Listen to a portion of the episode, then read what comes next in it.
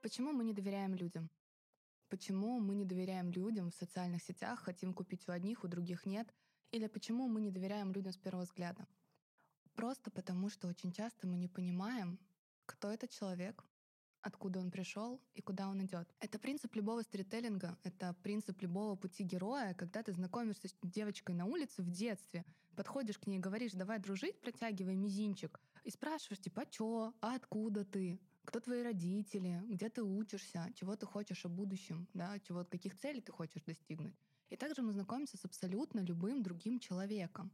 В этот момент, когда мы заходим в социальные сети и хотим купить у одних, а у других не хотим купить, скорее всего, мы просто с ними недостаточно знакомы. Скорее всего, мы действительно им не хотим доверять. И что здесь важно? Точка А, точка Б и точка С. Кто ты сейчас? В чем твоя миссия? Что ты даешь людям? В чем ты их сопровождаешь?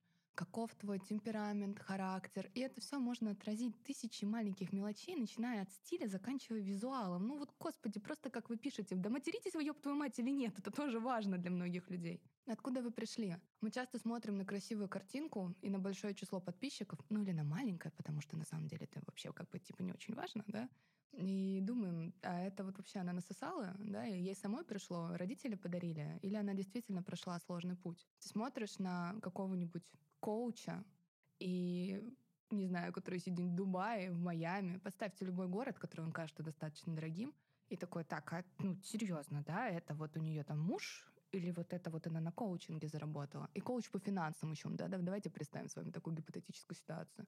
Если человек просто не объяснил, у него есть просто красивая картинка, ты такой, но как бы слишком много черных дыр, слишком как бы все непонятно. А если просто элементарно человек рассказывает свою историю где-нибудь в каком-нибудь хайлайте, прости господи, или делится каким-нибудь событиями через личные переживания, отрабатывая возражения и боли клиентов, ты такой, а, то есть она родилась в деревне, в многодетной семье, и, оказывается, рано вышла работать. И ей сейчас 30, она в Дубае, но это пипец, как, ну, как бы тяжело далось. А дальше ты сравниваешь, тебе эта история близка или нет? Сколько людей, столько мнений, и мы часто пытаемся понять, пытаемся достигнуть того, чего у нас нет на опыте других людей. Готовы ли мы покупать этот опыт и платить дорого? Это тоже важно.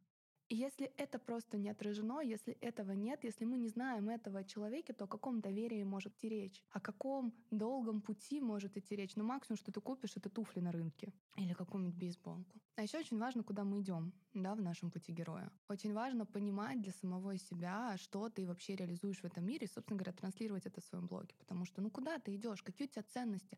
Хочу ли я, как твой потенциальный клиент, эти ценности разделять? Если ты сама в них разобраться не можешь, ну как бы, come on, куда ты лезешь, сядь, да, что для тебя важно?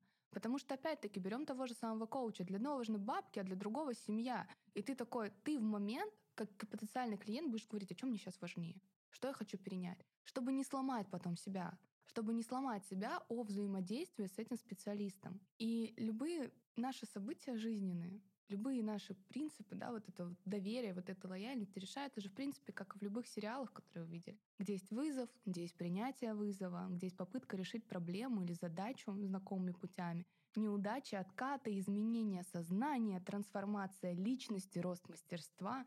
Новая попытка решить задачу, исход и все по кругу. И это все очень важно показывать.